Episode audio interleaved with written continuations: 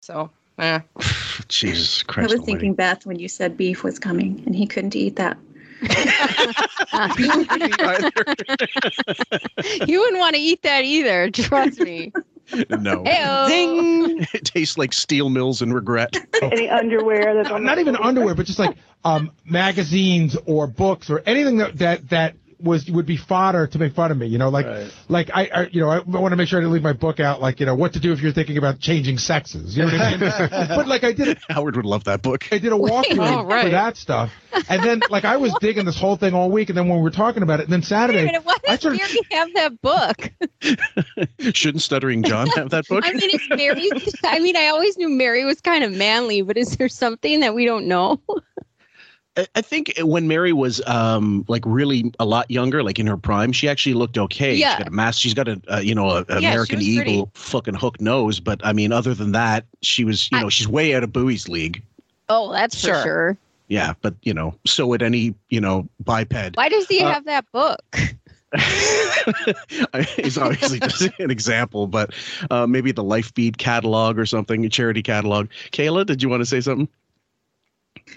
No, I'm still thinking about what Sam said about why does he have that book. So I really have nothing to add. He borrowed it from Howard's library. to get really stressed about it. I, I love how you sort of childproof your home for everybody Right. coming in. Howard proof. Yeah, you Howard proof it. You're right, Well, yeah, what you really used to have to do is John proof it for Howard. Do you know what I mean? Because Stuttering John was the one who would go, look at this book here.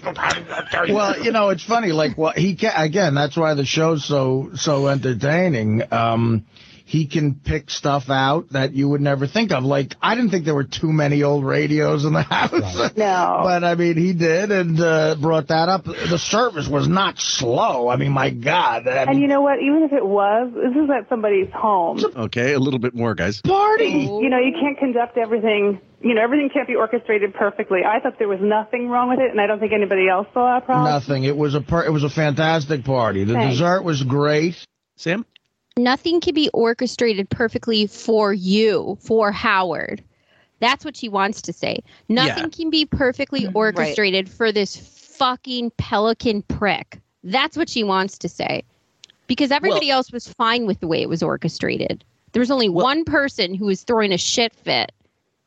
Well, even if it had gone according to plan and already wasn't late and all that shit, he would have complained it should have been an hour earlier. You know, it should have been, you know, on a different day, whatever. You're just not going to win with a prick like this. He'll say the air was bad or it was too cold or whatever. You know, Granny didn't have his shawl. Um, uh, Raven, Well, God forbid there be any small talk or chat in between the courses. You know, that's what these dinner parties are all about is like, you know, joking around with people and having, you know, fun stories to tell. But And no, Wiggy has none of I'm that. He no cold. writer.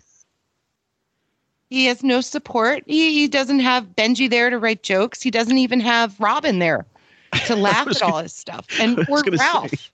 We've mentioned was- that before.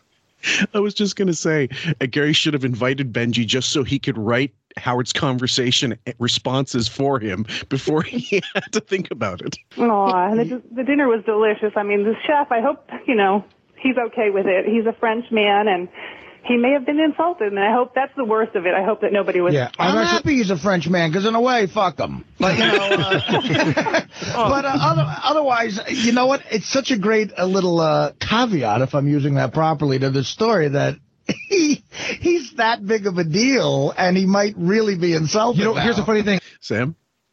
That's terrible. I mean, what?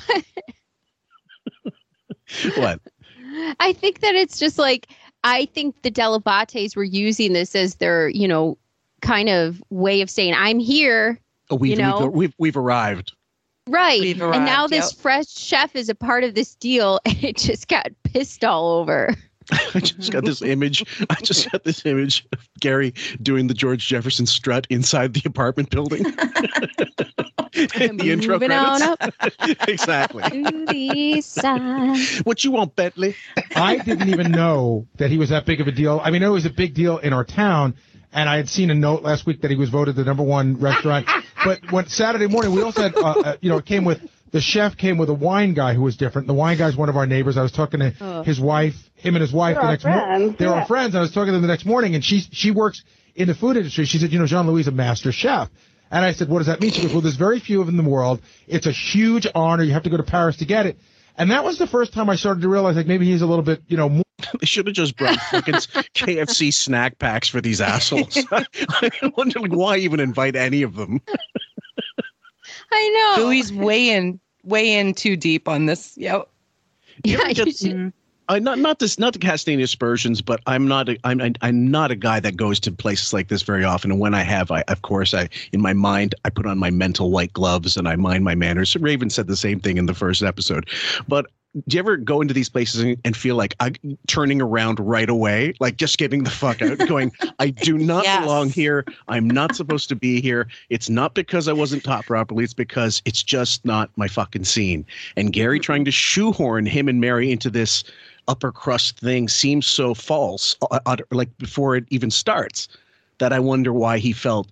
And I think it's all that attitude. Like we got more money, now let's act like people with that tax bracket do. yeah, it's you just you feel like you're a pretender. You can do it. You know, like I've done it, but you feel subconsciously I'm like, man, I wish I was at a home opener or I wish I was at a, at a bar on St. Patrick's Day. Like I don't give a shit about this. I'd rather be working in the kitchen. Like I feel like I would fit in in the kitchen more so than like eating at one of those places. I don't know. They make me nervous.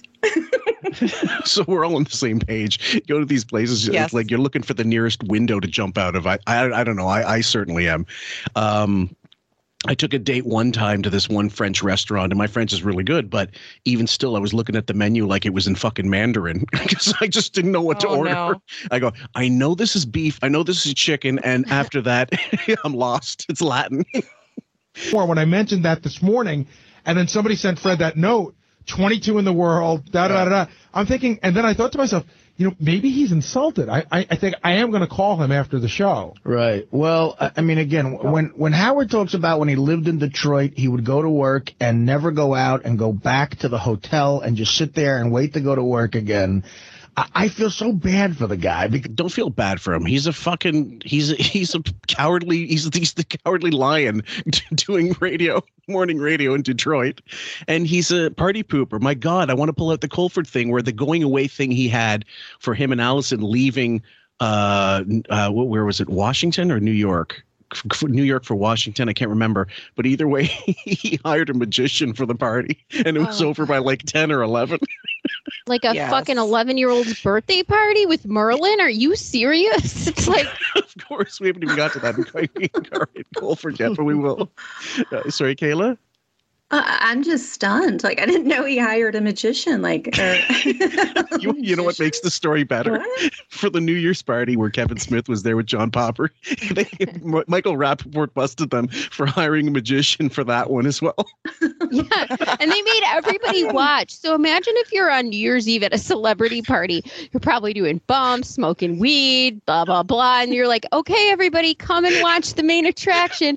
And it's The a rabbit. fucking guy making Oh balloon God. Animals. pull the handkerchief from my pocket. Oh, okay. Pulling a rabbit from that. Go, go ahead, Raven.